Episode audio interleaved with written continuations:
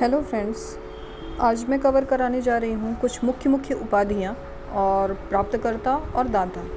Like उपाधि गुरुदेव की उपाधि दी थी महात्मा गांधी ने रविंद्रनाथ टैगोर को। अर्थात रविंद्रनाथ टैगोर गुरुदेव बोले जाते थे। इसके बाद महात्मा किसने कहा था? रविंद्रनाथ टैगोर ने कहा था महात्मा गांधी को। नेताजी एडोल्फ हिटलर ने सुभाष चंद्र बोस को कहा था।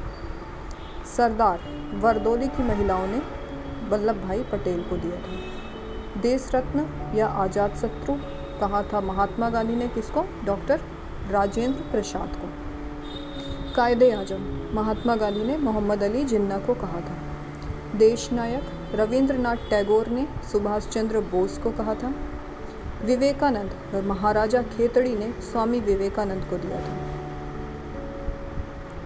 राष्ट्रपिता सुभाष चंद्र बोस ने महात्मा गांधी को कहा था और राजा अकबर द्वितीय ने राजा राम मोहन राय को दिया था।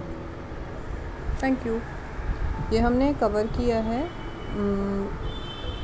उपाधियाँ, उसके प्राप्तकर्ता और दाता। होपफुली ये ऑडियो आपको पसंद आएगा। So keep listening thank you